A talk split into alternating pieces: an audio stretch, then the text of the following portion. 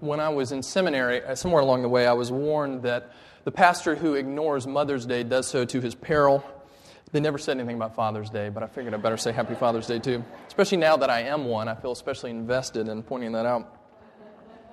And also, if you're, um, if you're visiting with us for the first time, I also want to extend my welcome to you. We're glad that you're here with us worshiping this morning. And this summer, we're uh, looking at the book of Judges this ancient, obscure book from the Old Testament. Um, brings up the question of why. Well, we said last week that the book of Judges highlights this reality that we're going to come back to time and again that the greatness of God's grace shines most brightly in the depth to which it reaches. And if you were here last week, you'll remember um, that we looked at this very same passage that's in your bulletin today. We looked at the same passage last week. And in this passage, we saw um, one thing that we talked about that God loves the unlovely. That's who qualifies, that's who can receive God's love. Well, this morning we're going to take a look at the same passage again, um, but we're going to be looking for uh, something a little bit different that I think the Lord teaches us in this passage. So we're going to be looking Judges chapter 2, verses 1 through 19. It's on page 201 in my Bible, and it's on page 201 in your Pew Bibles. If you notice, we now have our Pew Bible. So if you would like um, not only to be able to see it in your, um, in your bulletin, but have one in front of you and you don't have one, please feel free to borrow one of those. We're going to be looking at Judges chapter 2, verses 1 through 9. So let's read together. Now the angel of the Lord went up from Gilgal to Bochim, and he said, I brought you up from Egypt, brought you into the land that I swore to give your fathers. I said, I will never break my covenant with you. You shall make no covenant with the inhabitants of this land. You shall break down their altars. But you have not obeyed my voice. What is this you have done? So now I say, I will not drive them out before you, but they shall become thorns in your sides. Their gods shall be a snare to you. And as soon as the angel of the Lord said these words to the people of Israel, the people lifted up their voices and wept. And they called the name of that place Bochim, and they sacrificed there to the Lord. When Joshua dismissed the people, the people of Israel went each to his inheritance to take possession of the land. And the people served the Lord all the days of Joshua, and all the days of the elders who outlived Joshua, who had seen all the great work that the Lord had done for Israel. And Joshua the son of Nun, the servant of the Lord, died at the age of 110 years.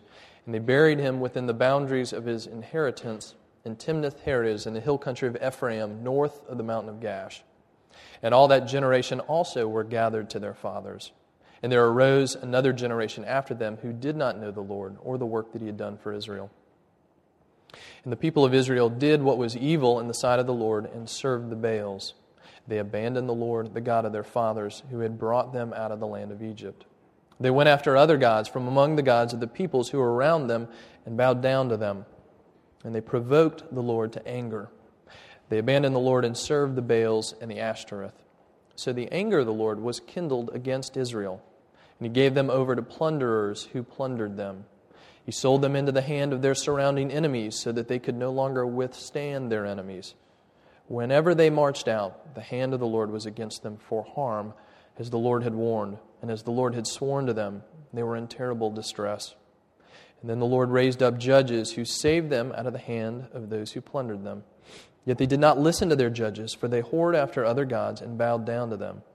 They soon turned aside from the way in which their fathers had walked, who had obeyed the commandments of the Lord, and they did not do so.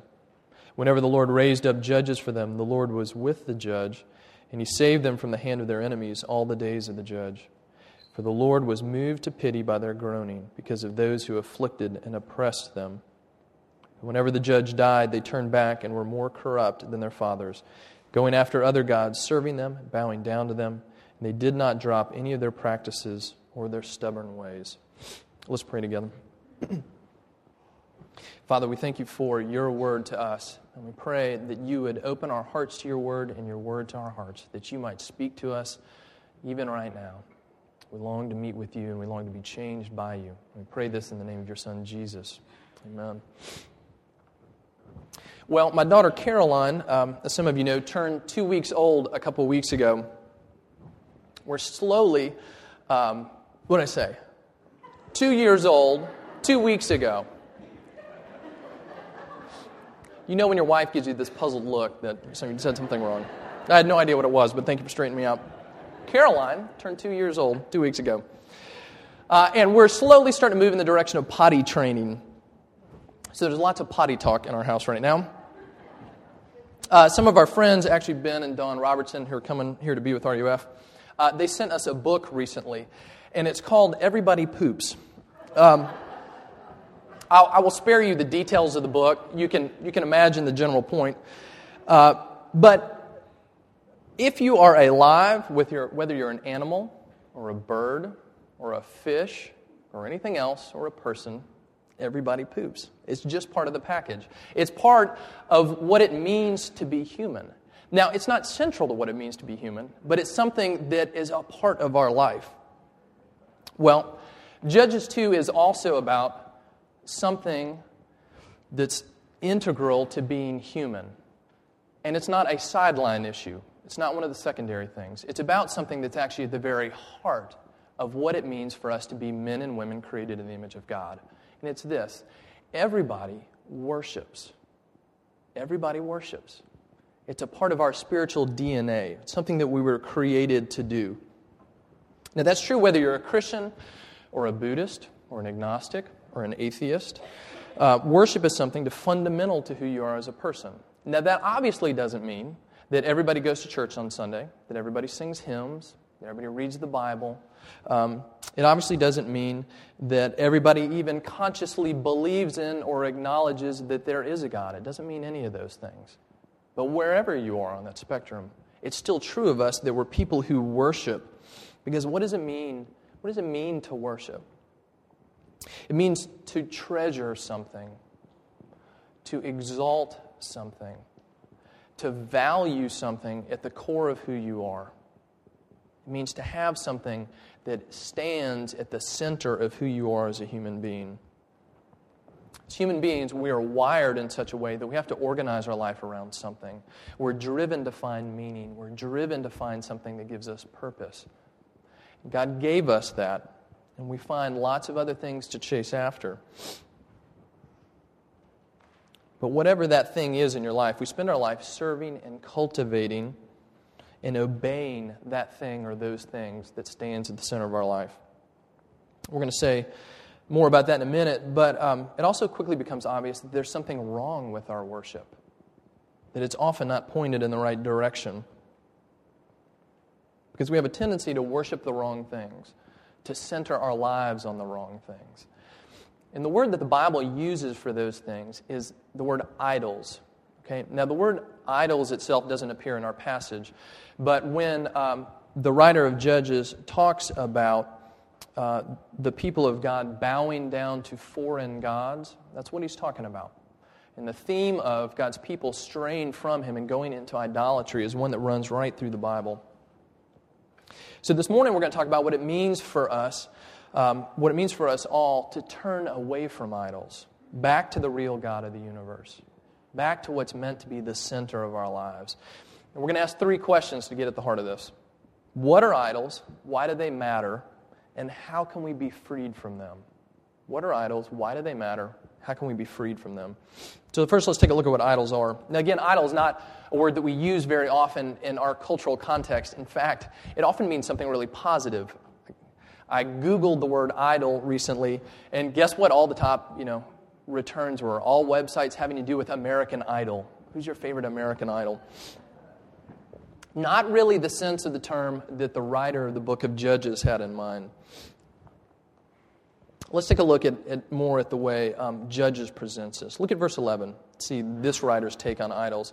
It says, The people of Israel did what was evil in the sight of the Lord, and they served the Baals. Verse 12, they went after other gods from among the gods of the peoples who were around them, and they bowed down to them. Verse 13, they abandoned the Lord. They served the Baals and the Ashtoreth. Now, the Baals and the Ashtoreth, they're the local gods and goddesses of the Canaanites where they live. They are what the Bible elsewhere calls idols. In the words of the text, our, uh, it says that God's people go after them, they serve them, they bow down to them. In other words, they worship them. Now, you don't know anybody who literally bows down and worships Baal or Ashtoreth. They're not um, that I'm aware of, any, any, temp, any pagan temples in, in Williamsburg that have stone idols in them. But um, an idol doesn't have to actually be a statue, it doesn't actually have to be a thing that we can see. Um, the way the Bible tends to speak about idols is something that's actually much more subtle than that. So here's our definition An idol is anything that we love and worship and serve rather than God. Idols are anything that we devote ourselves to other than God. Or put another way, idols are anything in our lives that rob God of the worship that is due to Him.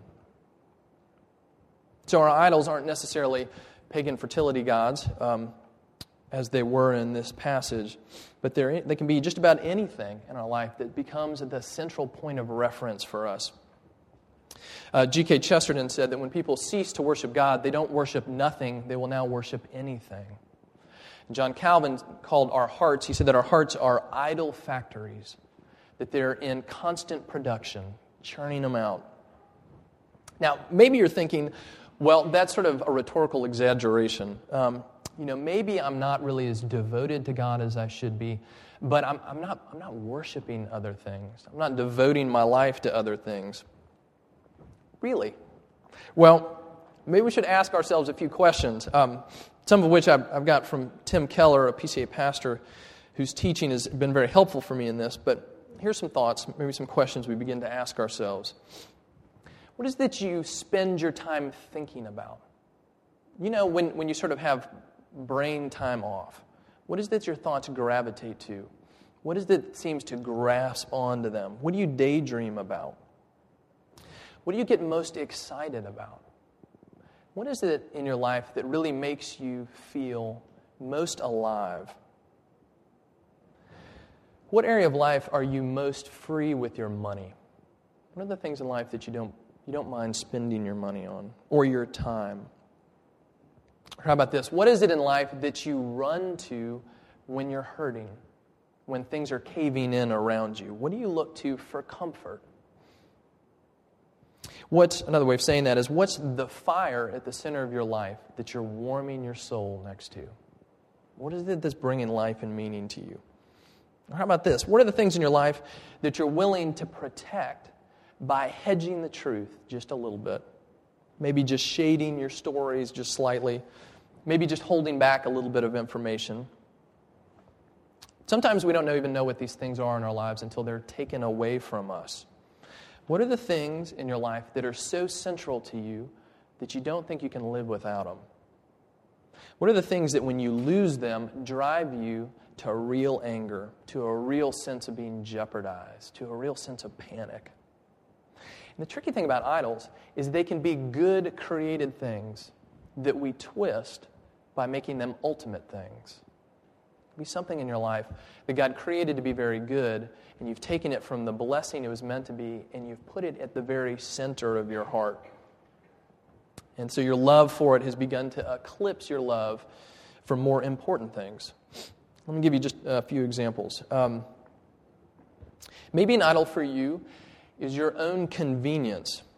Somewhere along the way, you've begun to think that the world really does revolve around you. Now, you would never say it that way. I would never say it that way, but effectively, it may be what you think. Um, here's how that plays out for me, even this week. I try to help out around the house as much as I can. Take care of the kids, run errands, be flexible for my family. It's Father's Day. Try to be the good father. Um, but then a day comes when um, work feels stressful, right? When life begins to feel too full, maybe you're getting behind in things, and then, then what happens to you? suddenly everything around you becomes an obstacle a problem to be solved. And everyone around you becomes an obstacle or a problem to be solved. So suddenly, um, I realize that nobody really appreciates my work around the house the way they ought to. Suddenly, I find myself being short with my wife. Suddenly, I'm not paying attention when Caroline is saying, Daddy, Daddy, because I'm busy checking my email. What's going on? Life feels like it's going too fast, it's more that you can handle, and so you begin to shut down, you begin to withdraw, even from the people that are closest to you. Because on days like that, that I realize that what I want most is just for my life to go smoothly. Is that so much to ask? That it would just work the way it's supposed to? things to fall into place, for everybody around me just to be impressed and adoring of me, so that everyone around me would put my needs at the, the center of their universes too. Is it really too much to ask? Well, above all, what I'm asking for is not to be too conven- inconvenienced by anything. In other words, I think that every day ought to be Father's Day. But you see the problem with that. In the moments when we're caught in times like that, we're actually worshiping an idol. We're putting something else other than God at the center of our life. We're putting our own needs, we're putting our own, our own convenience, our own desires. We're putting ourselves at the center of our life. It could be a host of other things. Maybe for you, it's sex. Maybe that's what you spend your time thinking about and your efforts pursuing. Maybe that's what makes or breaks life for you. Maybe it's a thing that really makes you feel alive. Maybe it's your work. If you're doing well at work, if things are successful, everything in life is fine. But if things start to break down there, then suddenly uh, you feel like your life's on the verge of falling apart. You don't have any peace. You can't rest. You become defensive with everybody around you. And even your closest friends get the message that they need to give you some space and leave you alone. Maybe for you, it's your entertainment or your hobbies. And you find yourself organizing your life around the next fun thing. Now, maybe that was what you did over the weekend, and you realize it's Monday or Tuesday, and all you can do is think back fondly to the previous weekend. Or Wednesday rolls around, and now you can start thinking about what you're going to do the next weekend the concert that you're going to, the golf tournament that you're going to play in, whatever it is you might have planned. Maybe the thing that really grabs your soul is the pursuit of stuff more stuff, newer stuff, cooler stuff. Now, again, no one in this room thinks, I like stuff. Other people like stuff. I just have a short list of things that I really need. Um, you know, I have this genuine need. For me, it's a technology lust. And that's why I think my computer at home is just too slow. No one should have to put up with it, and I need a new iMac. Uh, what about for you? Maybe for you, maybe your car is just a little too old. Maybe it just looks a little too dated and the paint's starting to chip and you need a new one. Or maybe your house is a little too small. Or your furniture is just starting to look a little old, not as stylish as it once was. And you find yourself becoming more and more absorbed in the things that you need. Now, the Bible calls this covetousness. It's being consumed and wanting something that's not yours, whether that belongs to your neighbor or whether it's sitting on the shelf in a store waiting for you. Paul makes an interesting comment on this on Colossians 3:5. He says this: "Put to death therefore whatever is earthly in you: sexual immorality, impurity, passion, evil desire, and covetousness, which is idolatry." Paul knows that idols are not simply stone statues, but it's anything that grabs a hold of our hearts and steals worship from the true God. And that's what idols are, but it leaves us with our next question why do they really matter? Well, they matter for at least two reasons. One that might be obvious to you, and maybe one that's a little less obvious. Uh, first, idols matter because they offend God. God, who created us to be in relationship with Him, to worship, to honor Him, is rightly offended when we spend that worship and we spend that delight in other places on other things. Worshipping anything other than Him is an offense. It's a wrong. It's a misstep. It's what the Bible calls sin. Now, when God brought His people out of, the, um, out of Egypt, out of slavery, He takes them to Mount Sinai, and among other things, He gives them the Ten Commandments. You remember what the first one is? God says, You shall have no other gods before me. Now, in the Hebrew, the phrase is really, You shall have no other gods before my face. It doesn't mean you shall have no other gods um, before me in line, or you shall have no other gods that you pay attention, pay attention to before you get to me. It means you shall have no other gods in my presence. In other words, you shall have no other gods at all. Now, this is the commandment that we see the Israelites disobey in flagrant ways time and again in the book of Judges. They bow down to Baal, they bow down to Ashtoreth. They're offending the true God. And for us, when we set our affections on anything other than God, we are doing the same thing. We are offending our God.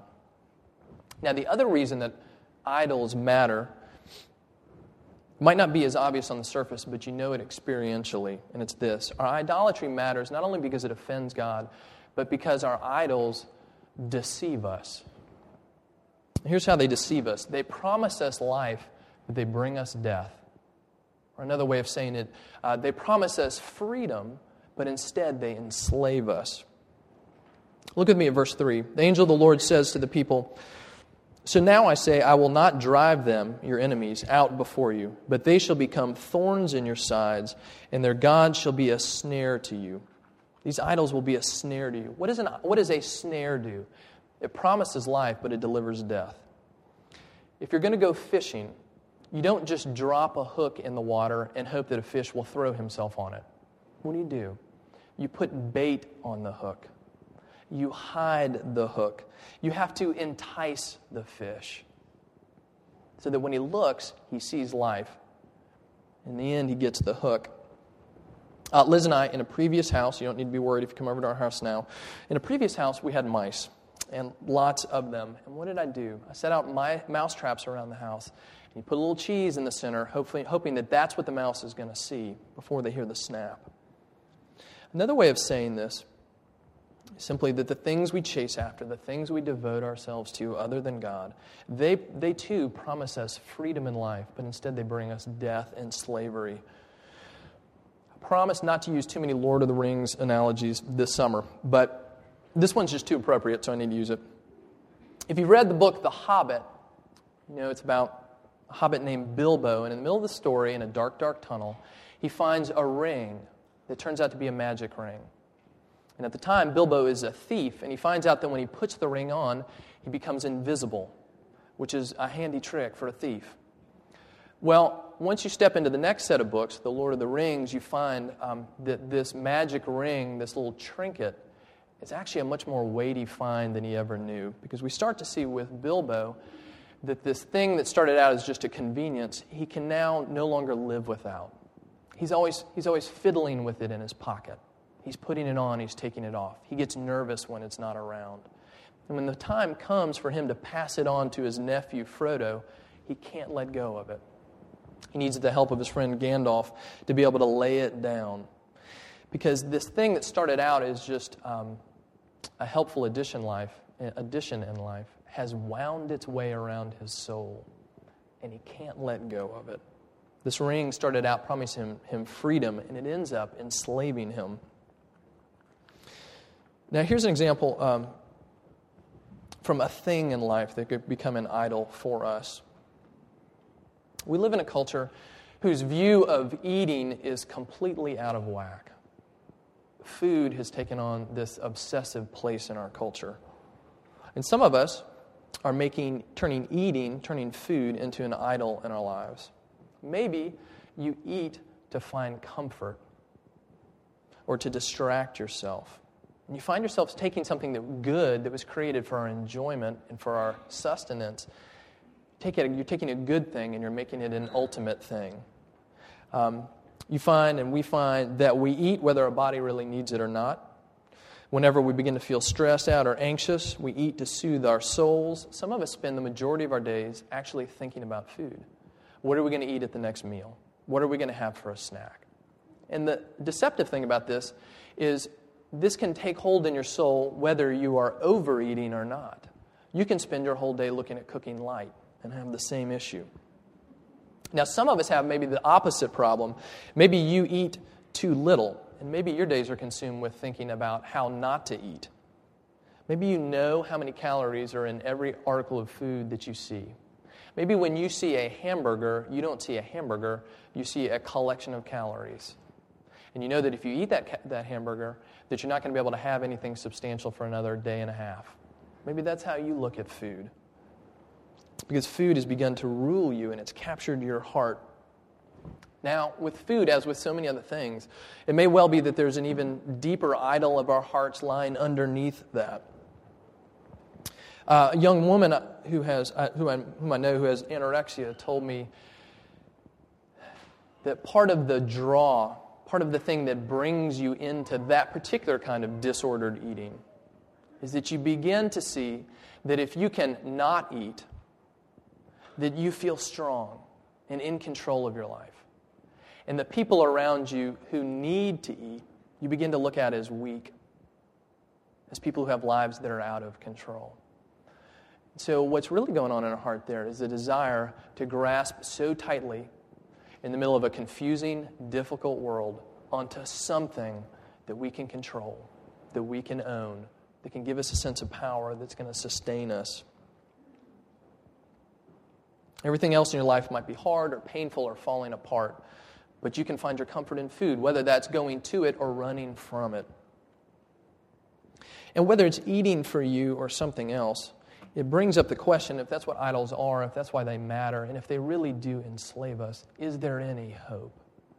Because if you're in the middle of something like that and conscious of it, you know the days when you're close to despair and you think, does the gospel really have power here? Does God really go here into this area of my life? Well, our text gives us um, two thoughts on the last question of how do we be freed from our idols? We're going to see that they're really two sides of the same coin, and they're going to really be the same thing that Jesus talks about as well. The first one comes in verse 2 when God's confronting his idolatrous people. What does he say is the right response to the idols in our lives? He says, he says, break down their altars. That was his commandment to his people when they came into, the, came into a land full of pagan idols. He says, break down their altars. And that's just another way of saying, repent.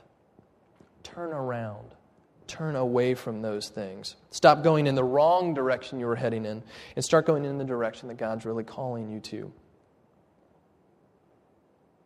When you see the idols of your heart, when you see the things other than God that you are following, that you're turning after, part of what we do is to break down the altars, to turn around, to stop loving and seeking that thing and put our affections somewhere else. Now, that's often going to involve outward actions, okay? But it's not simply outward actions, because the call to repent is the call to have a change of heart, to have a change of affections to have a change of the thing at the core of our being that gives rise to our actions and that's, that spills out into our actions. Now, look what the Israelites do here in verse 4. They lift up their voices and they weep. But then we get to verse 19. It says, They did not drop their practices or their stubborn ways. You see, they show this outward remorse, but they don't really have a heart level of repentance. They don't really turn, they don't really seek change. And since their hearts are ultimately unchanged, their actions are unchanged in the end as well. Maybe when you look at yourself, you find that that's actually going on with you as well. As much lip service as you might give to confession, as much lip service as you might give to turning away from things in your life other than Jesus, maybe you're going to look more closely and find that you hate the consequences of your sin, but you don't hate the sin itself. If sin really does bring destruction and slavery, sooner or later we see that. And maybe you find yourself hating those things, but not hating the thing itself. Loving and desiring to be freed from those things, but not loving and desiring the God who actually brings that kind of freedom. You've not yet replaced one love for a, for a greater love. And the second thing that our text alludes to here in verse 10 you know, what goes wrong with the people of God when they first enter into the promised land. All the original generation dies off. And it says in verse 10 the next generation didn't know the Lord or the work that he had done it for Israel. Part of what turning from idols involves is breaking down their idols. And the second part of this, that's always happening at the same time, is to uh, remember the work of the Lord. And that's simply another way of saying believe the gospel remember the good work of God on our behalf. That is what is the thing that is always going to fuel the affection of our hearts. What's going to give us the strength, the desire, the ability to actually turn from other things? We have to love something else more.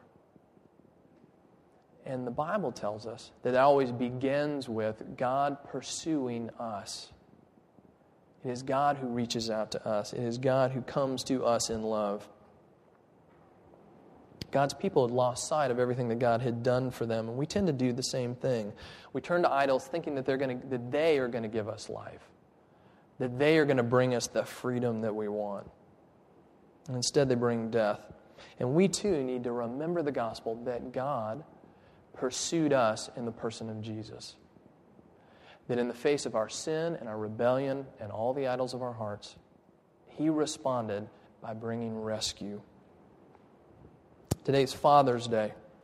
We have a true Father who comes after us, His people, in mercy and grace. As we said last week, remember, we have a God who loves the unlovely. So, these two thoughts of, of turning from our idols, of breaking down their, of breaking down their altars, and remembering the gospel, really two sides of the same coin, they're inseparable for us. What are the things that you're loving and treasuring in your life right now that are actually bringing you death and driving you away from Jesus? You need to remember the thing that is actually most beautiful. You need to remember a God who has come after you, who offers you real life, who offers you real deliverance from the things that have got their hands grasping at your neck and cutting off the air. Now, for some of us, the things in our life that we're pursuing after, it may well be a long journey of learning again and again to turn from those. If the eating in your life has become completely disordered, it is going to be a journey in which God brings healing to you, but it begins with turning away from all the other things that we're chasing and turning back to the God who pursues us. And this is all exactly what Jesus spoke about. The Gospel of Mark, when Jesus first steps onto the scene, the very first words of Jesus in the Gospel of Mark are these The time is filled, the kingdom of God has, is at hand. Repent and believe the gospel. Turn away from all the other things and remember and believe the truth of God pursuing us in Jesus. And we opened up talking about the fact that we all worship. And we are all desperately in need God to set our worship right, to set our hearts on track again, that we might find not the slavery and death of our idols, but the freedom and life that are only found in Jesus. Idols are snares, they promise life and bring death. The gospel says just the opposite. It tells us of a death the death of God's own Son, that instead we might have life. Let's pray together. Father, we confess that we are people who are easily led astray and willingly led astray. Father, we pray that you would more and more become the central affection of our hearts. We pray that we would see the beauty of Jesus that meets us in the middle of every need. We pray that we would be caught up with your glory and your majesty, and that you would show the hollowness of our idols to us for what they really are. Let us turn to you to life. We thank you that you are merciful to us in Jesus. And we pray these prayers to you in his name, Jesus, our matchless Savior. Amen. Let's stand together and sing.